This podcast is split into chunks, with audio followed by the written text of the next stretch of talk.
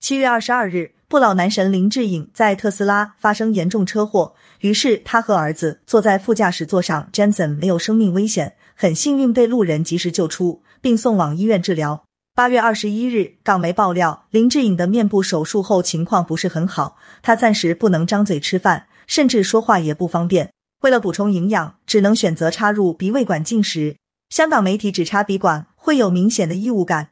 不仅会流泪、流鼻涕，还会影响睡眠。对此传闻，林志颖的吉米工作室做出了回应，称谢谢你的关心，目前正在休养，暂时不回应。工作室没有直接否认香港媒体的爆料，让人看后有些担心。林志英遭遇车祸后，台湾媒体报道他做了肩部修复手术，据说钛合金嵌在他手臂的上端。八月初病情有所好转，ICU 病房已转入普通病房。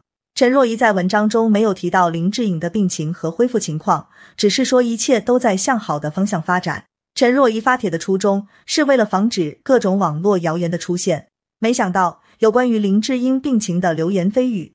我希望这不会影响他们家的情绪。